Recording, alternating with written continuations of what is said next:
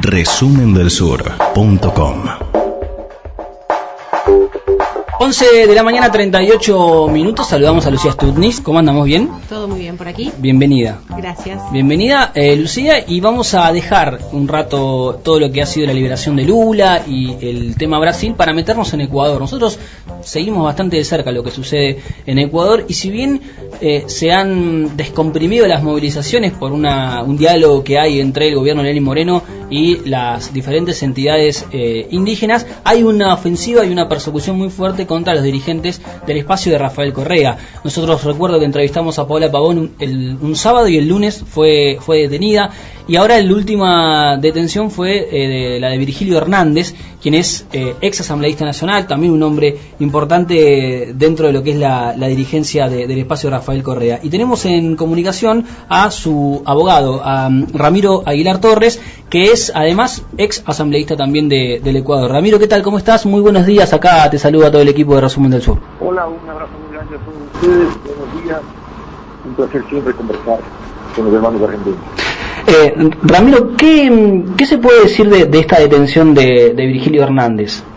Mira, hay una persecución política. Es una persecución política y Virgilio Hernández, al igual que Paola Pavón, son presos políticos porque la razón de ser de sus prisiones es básicamente su militancia en el movimiento del expresidente Rafael Correa, el movimiento de Revolución Ciudadana Compromiso Social, en el caso de la señora Pavón, específicamente su condición de prefecta de la provincia de Pichincha, del gobierno, presidenta del gobierno provincial de Pichincha, y cargo que ganó en, marzo de este año en elecciones democráticas, en elecciones libres, y que de permanecer presta más de 60 días perdería su, su cargo de, prefecta de Pichincha. Y eso que el gobierno busca eso, busca la prefectura sin haber ganado las elecciones, montar una persecución política, tenerles como presos políticos y en el caso de Virgilio Hernández y Cristian González, pues desarticular la estructura orgánica del partido al que pertenecen para dejarlos eh, en muy malas condiciones vistas las elecciones presidenciales de 2020. Eh, es interesante ese, ese punto que en caso de estar 60 días detenida Paola Pavón eh, puede perder su cargo. Ahora, la pregunta que, que, le hago, y también esto incluye a Virgilio Hernández, ¿cuánto tiempo puede estar detenido por este delito de rebelión? A ver, inicialmente la Fiscalía formuló cargos y pidió prisión preventiva para la señora Paola Pavón por 90 días. La semana que acaba de terminar, eh, se abrió el día martes con la eh, vinculación al proceso penal de Virgilio Hernández y su prisión preventiva y eso le da al fiscal la posibilidad de poder pedir 30 días más. Esto es eh, que la fase de instrucción del proceso va a durar 120 días contados a partir del 15 de octubre del 2019. Claro, eh, nosotros venimos analizando mucho lo que pasa en Ecuador, Ramiro, y la verdad que mm, la pregunta que nos surge todo el tiempo es eh, cuánto más puede durar esta, esta situación de, eh, de, detención y de persecución de buena parte de los, de los dirigentes del espacio de Rafael Correa. Eh, Mira, el, tiempo es... El problema es que el gobierno del presidente Lenín Moreno ha desatado una persecución política básicamente a su predecesor y a su, y a su ex eh, de Rafael Correa y a su partido político el, nuevo, eh, no te olvides que Moreno se quedó curiosamente con el partido tradicional del correísmo que era Alianza País. Y el tiempo que dure esta persecución que produce de un odio, de un odio político extraño, un odio político que yo te podría decir he estudiado exclusivamente en esos enfrentamientos que tuvo América Latina a finales de los años 70 del siglo pasado. Mm. Entonces, este odio político es el que marca el, uso de la justicia como un instrumento de represión política. Y quiero subrayarte esto, los tiempos modernos hacen muy difícil que tenga centros de tortura o de, o de cárceles clandestinas.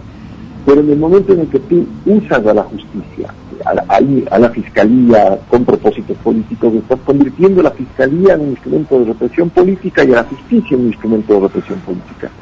Y esto durará lo que dure el gobierno de Moreno, que es en ese el, año 2021, porque yo creo que un gobierno democrático, plural, que sustituya al gobierno de Moreno en elecciones libres del 2021, no va a seguir con esta barbaridad. Eh, ¿Hay alguna, esto más una pregunta del, terreno de lo político, pero ¿hay alguna este, posibilidad de que las elecciones se adelanten como en algún momento se rumoreó? Mira, ese es un mecanismo constitucional.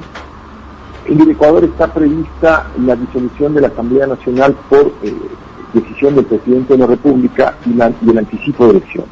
Mm. Pero dudo mucho que en el Ecuador se den las condiciones políticas para que el presidente Moreno decida anticipar elecciones. Primero quiero subrayarte que en el caso de decretarse lo que en el Ecuador se conoce como muerte cruzada, quien se queda gobernando por decreto durante un periodo de tiempo de seis meses hasta que se convoque elecciones es el presidente en función. O sea, dependería el anticipo de elecciones de una decisión del propio presidente Moreno de disolver la Asamblea y convocarla a elecciones legislativas. Pero no veo en el, en el horizonte ningún indicio que nos haga suponer que Moreno va a tomar esa decisión y tampoco veo condiciones políticas, porque para plantearte una elección presidencial en toda la regla necesitas estructura, necesitas planificación, recursos, cuadros, que en este momento las organizaciones políticas del país no tienen y que te, tardas en, armar para una presidencial. Entonces, la, la respuesta a tu pregunta es que dudo mucho, más te diría, no hay posibilidad de que en el Ecuador haya un tipo de elección. Em, ¿Cuáles son los, los pasos legales que, que, siguen en relación a la, a la situación de Virgilio Hernández? La, no te olvides que Virgilio Hernández está vinculado al mismo proceso penal que Paola Pavón. Paola Pavón fue encarcelada desde la madrugada del 14 de octubre del 2019 y su recurso de, eh, apelación de la prisión preventiva está pendiente de despacho desde el 15 de octubre. La sala de la Corte Provincial que debe, que debe conocer el recurso de apelación me ha puesto audiencia para el 28 de noviembre, lo que quiere decir que si esperamos a la audiencia, eh, la señora Pavón estaría 44 días ilegalmente privada de su libertad. Hemos presentado un habeas corpus a finales del día de ayer, que espero sea tramitado la próxima semana y acelere la apelación. En cuanto a Virgilio, que se presentó el día 5 de noviembre, igual la, prisión preventiva ordenada en su contra está apelada y hasta el momento no tenemos fecha de eh, sala y la audiencia en la cual se sustanciará la apelación. Sobra decir que en casos de persecución política la justicia es muy rápida para aprenderte, pero demasiado lenta para revisar tu privación de libertad. Y hemos pedido también medidas cautelares de la Comisión Interamericana de Derechos Humanos. La Comisión está reunida en su periodo ordinario de sesiones en el Ecuador. no puede pronunciarse sobre el tema mientras esté en territorio ecuatoriano por una cuestión reglamentaria pero espero que cuando regrese a Washington pues tenga la, la felicidad de resolver las medidas cautelares con prontitud. En todo caso, eh, te repito, el, el, gobierno juega a que pase el tiempo estas personas acusadas de rebelión sin que haya un movimiento armado, sin que se haya encontrado un arma, una bala, una proclama, una consigna, un miembro del movimiento armado, un, un hecho armado de violencia con armas, sin que nada de eso esté sin, que, existan elementos que constituyan el, delito de rebelión. Por el contrario, lo que, lo que existe como elemento de la Fiscalía es publicaciones en el Twitter y conversaciones, interceptaciones de llamadas telefónicas con las correspondientes interpretaciones de esas llamadas de la Fiscalía. Solo eso tienen, te digo, entonces lo que harán es tratar de demorar estas prisiones ilegales hasta privarle del cargo de elección popular a Paula Pavón y hasta desarticular la, organicidad, la organicidad del movimiento de Rafael Correa, porque además los, dirigentes que están en el relevo comprenderán que están aterrados y los viejos dirigentes están presos los relevos están, están, están aterrados. Claro. La última, Ramiro, y le agradezco mucho por estos minutos. ¿Qué impacto tiene en la opinión pública estas detenciones? ¿Es una, digamos, se deteriora la imagen de los dirigentes políticos detenidos o hay una, una crítica al gobierno de Lenín Moreno por esta situación? Mira, el problema es que eh, la opinión pública en el Ecuador se guía mucho por el posicionamiento de los temas que hacen los medios de comunicación corporativos hegemónicos.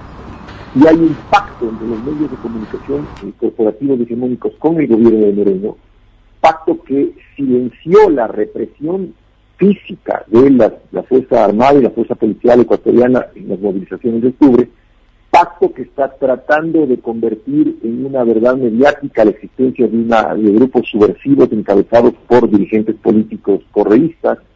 Y, obviamente eh, hay un esfuerzo del otro lado de eh, los ciudadanos comunes y corrientes a través de las redes sociales de tratar de desmitificar estas, estas posverdades y, y comunicar la verdad, la verdad de la represión y la verdad de la persecución política.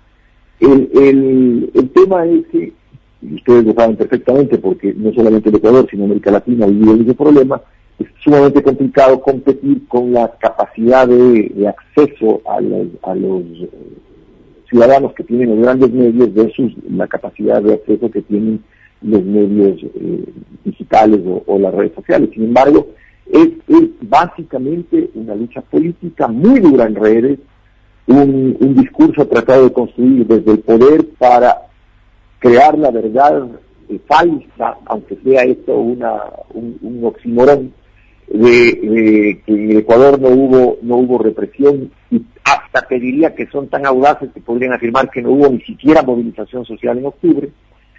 Y por otro lado el ciudadano que no se come esa, esa, esa mentira y que eh, trata de informarse en redes. Pero el, el el escenario político en términos de información es una es una guerra en toda la regla, querido amigo. Ramiro, muchísimas gracias por estos minutos. Vamos a seguir, por supuesto, muy de cerca todo lo que pase. Gracias. Sientan las órdenes y un abrazo grande, un bonito fin de semana. Un gran abrazo. Ramiro Aguilar Torres es eh, abogado de Virgilio Hernández, el último de los dirigentes detenidos eh, del espacio de Rafael Correa. Se suma a Paola Pavón, se suman a otros dirigentes también eh, del espacio que se llama la Revolución Ciudadana, se suma al exilio de Gabriela Rivadeneira y de Em, Ricardo Patiño se suma a las órdenes de detención de Rafael Correa, una situación muy complicada que tiene como objetivo claro correr del sistema político al espacio de Rafael Correa en pos de, eh, bueno, sacarlo de la cancha. Si se podrá hacer eso o no, eh, habrá que esperar las próximas elecciones, pero lo que está claro es que hay una intención concreta de eh, detener, en este caso, por delito de rebelión, una abstracción absoluta eh, a la prefecta de Paola Pavón, que si queda 60 días detenida va, va a perder su cargo, y a Virgilio Hernández habrá detenido desde hace un par de días. Búscanos en redes sociales y actualizate minuto a minuto. Twitter, Facebook, Spotify, Resumen del Sur.